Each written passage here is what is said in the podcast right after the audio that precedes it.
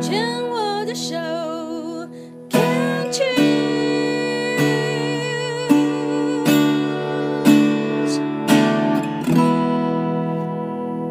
病虫害防治第二段要继续跟大家聊一聊哦。一贤，一贤在三十二岁，非常年轻，嗯、结婚了一阵子，小孩也。才生大概四五岁的时候，四岁的时候呢，呃，自己还在从事补教英文的老师，既然就发现自己得到了生殖细胞癌的卵黄囊癌，而且呢，还不是长在卵巢呢，它是长在胸腔的正中间，还包覆住了静脉管，扩散到肺。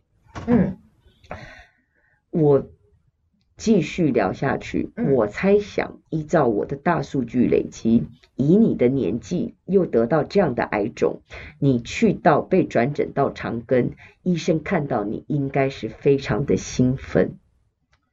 嗯，急诊室的话，急诊室还好，你要真正到肿血液肿瘤科的话，可是中间就是主治医师，其实从我急诊进去之后的分配是一直改过的，因为。因为很搞不清楚，嘿，对，对，很少有这样。他他没办法归类嘛，因为我访问到这么多的癌友，后来发现医生本身他就是个科学家，对，他就是个研究者，对啊，所以只要有新的这种很罕见的病例，对他们讲，他们其实是兴奋的，嗯，而且他会用很多的方法去要研究你，然后甚至可能有一些实验用药，你是可以试的，嗯嗯，而且因为你年轻，他会用比较 aggressive、比较激进的。方法是好哟，来分享喽。就是其实我中间就是换了一些，就是反正他们可能也在评估说，我这么特殊的一个癌症，我我他们要用哪一个医生？所以到了长根的时候还不知道你是这个所谓的生殖细胞癌，只知道你的肿瘤包住了你的。体检进去的时候就就马上就断层了，嗯，所以应该在那个时候就评估出来。但是我觉得他们刚开始分配的医生也是是普遍的分配，嗯，正因为他们后来发现是这个癌肿了之后，才会一直看看哪一个。对，所以一开始其实根本还搞不清楚，只知道是癌症有恶性肿瘤，然后包住了上腔的这个静脉管，但是是哪里来的瘤，它的原位在哪里，其实一直在找。嗯，嗯，然后是后来我分配到了这个就是张宪坤医师，是，我觉得他是真的很专业，然后他评估了之后。他有些就是做其他部分的检查，比如说他会检查是不是从卵巢转移出来的，嗯嗯嗯，对，然后也有照了骨头，因为怕总是这么大颗了会不会扩散。那我觉得运气蛮好的是，他差不多就是还是在这个位置啦，就是在胸腔这边，他只有扩散到肺而已。然后他用的药，我化疗只有做四次，嗯，对，就是那那一个那一个疗程只有四次。然后而而且你的化疗的名称很有趣，叫做 VIP。我想说，是化疗有这种 VIP 的疗程是可以比较短吗？就不是，你的这个化疗的简称就叫 VIP。对对对对，就是它什么什到底什么样简称？贵宾式化疗。对呀、啊，好，然后医生那时候就是有开玩笑说，因为你是很特别的人，所以我们才会用这样子的一个治疗程。那这样才四次的化疗，它的产生的副作用有吗？嗯。就是一样掉头发还是？就是我骨头酸。他一次进他我们一定都是住院化疗。那我我那时候其实我们也不知道比较，我们后来才知道，哎，原来还有什么叫门诊化疗或什么其他方式。嗯嗯嗯嗯。那我就是每次住进去了之后，我是连打五天的药，而且我一天就是打六个小时的化疗。哇。就是化药打六个小时，然后剩下时间打那什么葡萄糖水。对。但是我就是连着要打满这五天。所以其实我觉得反应是很剧烈的，嗯，然后当时第一次一住进去在打药的时候，的副作用是还好，因为听说是累积的，然后头发也还还还好，都还在，嗯，那我还真的不知那时候还不知道。你每隔多久做一次？一个月还是两个礼拜？呃，一个月，但是最主要也是看有没有病房吧，对，因为长庚最主要是要排病房，嗯，然后我大概。第一次化疗完回家大概十天吧，嗯，我才发现原来我们本土剧演的那种头发这样抓了一整把掉下来，原来是真的耶！就是那时候还傻傻的以为电视一定是夸张，对啊。然后结果到自己到那一天的时候，哎，摸了之后才发现哇，一整把。所以那时候也是留长头发吗？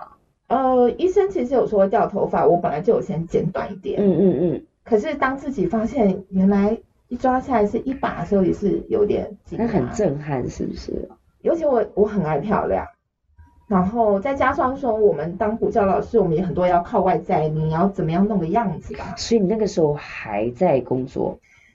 我那时候急诊室跟我说，我我要接下来治疗，我还问他说，那我要跟我的学生请假几天？然后那个医生傻眼说，你应该很久都不能上班了。那我还是还是一样不知道怕，我只想说，好吧，那等我弄好了，我就可以回去上班。可是其实没有料到，还真的很久 就不能回去上班。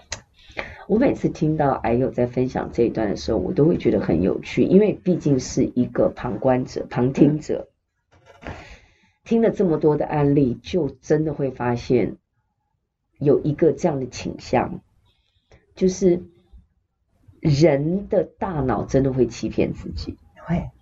就是第一个苟且也就算了，总会去合理化自己的状态，然后会不知道立即的危险性。嗯，那每个人有每个人自己的因为所以这样。嗯嗯，那就算已经面临了危险了，我们人都有自己的盲点。嗯哼。然后有一个非常非常可爱的是，总是给自己一些假象。觉得哦好，赶快弄一弄，赶快弄，我就赶快回去，对，对，就是到原本的生活，回到原本正常的生活。对对，我要讲八遍，我每一个癌友来都讲。殊不知，就是你过去的你所谓的正常的生活，导致了你生病。没错，所以我觉得癌症这个这个这个状况很特别，它其实它是一个生理上的病。嗯，可是我们竟然会因为我们发现了这个东西之后。后来我们要去去变成是心理去是疗愈的，对，调整的部分。因为因为其实嗯，癌症本来就是一开始我们就先讲说是家族遗传，嗯，对，基因，对对对，现在还是有基因的缺陷，然后再来你后来癌症的研究，你再听到的就是环境。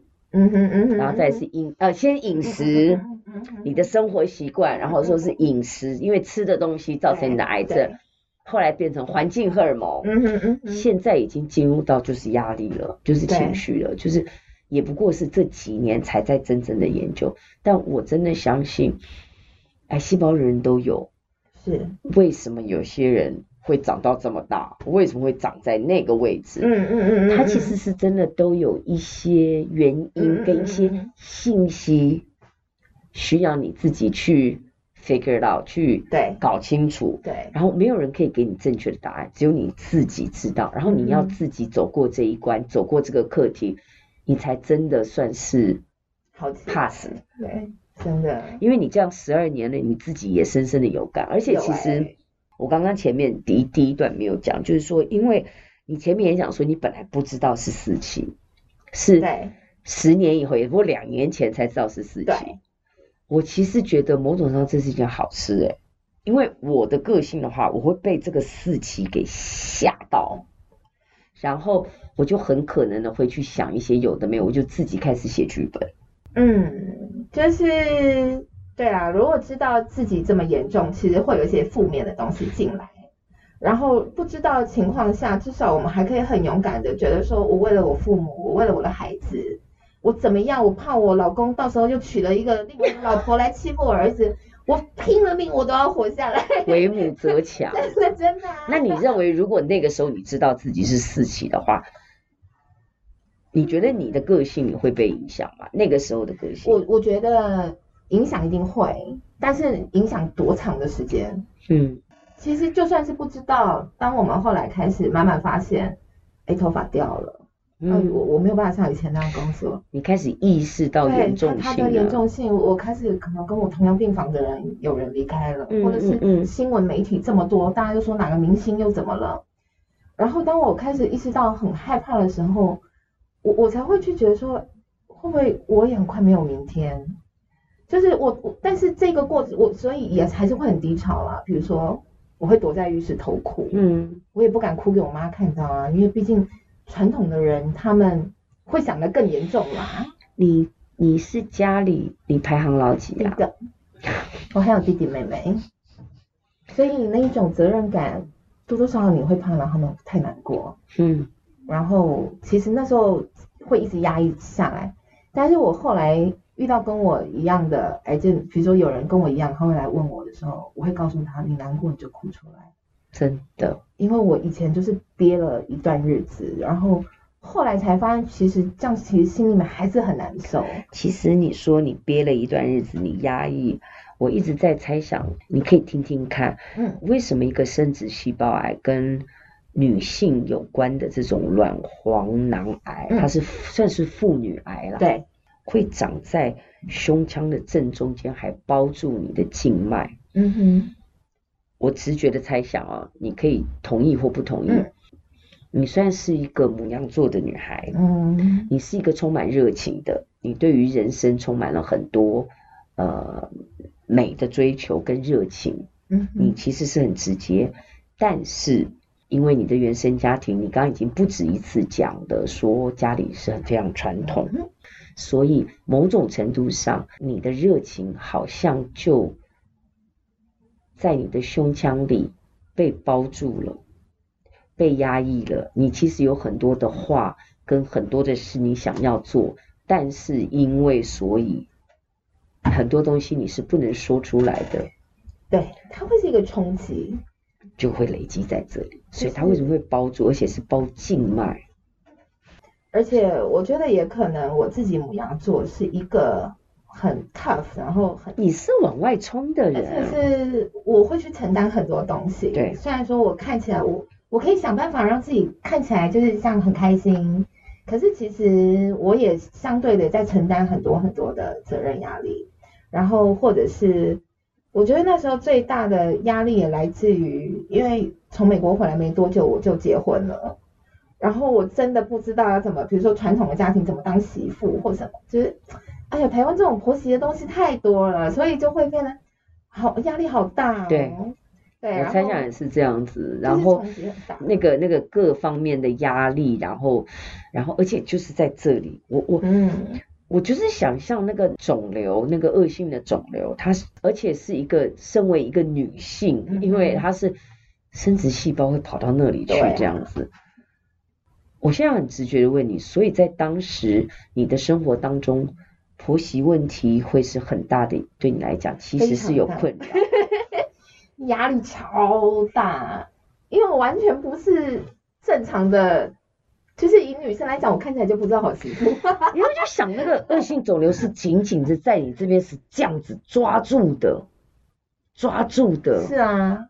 就是好有趣哦，就是超郁，就是那个就是那种郁闷的感觉，就是一直在是在这里，然后那个压力一直来，一直来，就是就是这样，是整个这样子包住的，有没有？是啊，它是这样，嗯。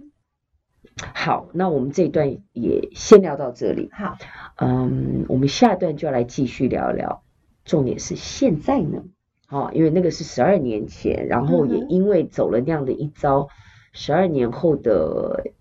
以前有没有自己的生命？有没有一些转化？有没有对自己采取一些不一样的方式去表达自己？嗯，去活出自己想要的样子，让自己更健康。我觉得这个才是重点。